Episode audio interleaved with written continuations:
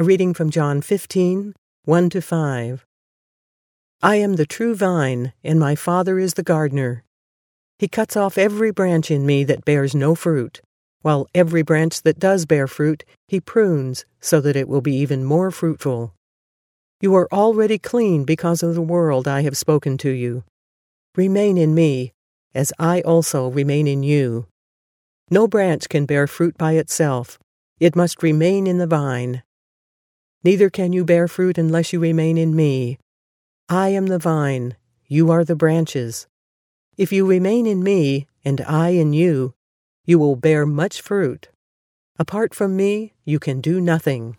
When we uh, talked about um, Jesus, uh, or when we were talking about the passage where Jesus says, I am the way, the truth, and the life, here we get kind of a development of what Jesus meant by life. And in one of the things he meant, which is uh, something I heard a few weeks ago, is that God wants us to be productive.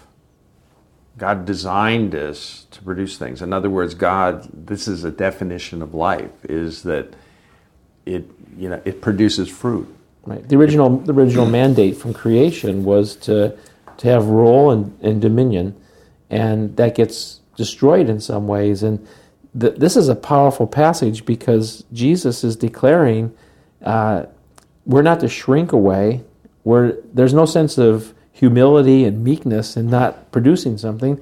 We're called to be fruitful. In right. fact, it's to the Father's glory that we bear much fruit. I mean, that's a powerful declaration.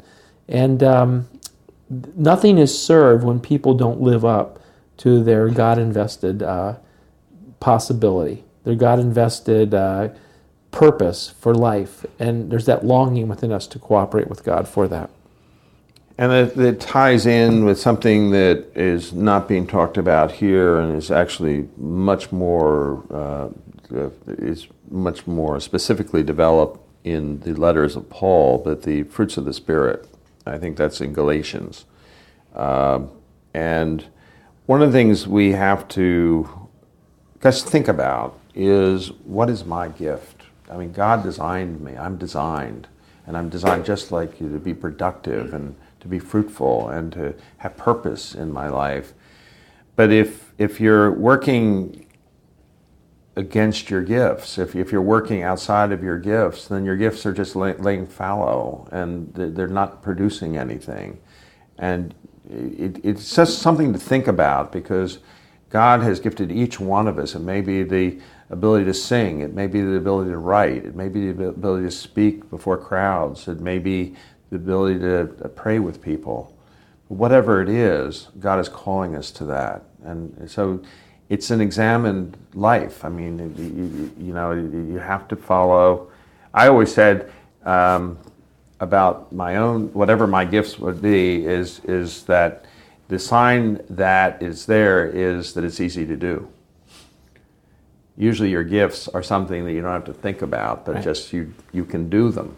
What's it's being a steward of the deposit God has put within us.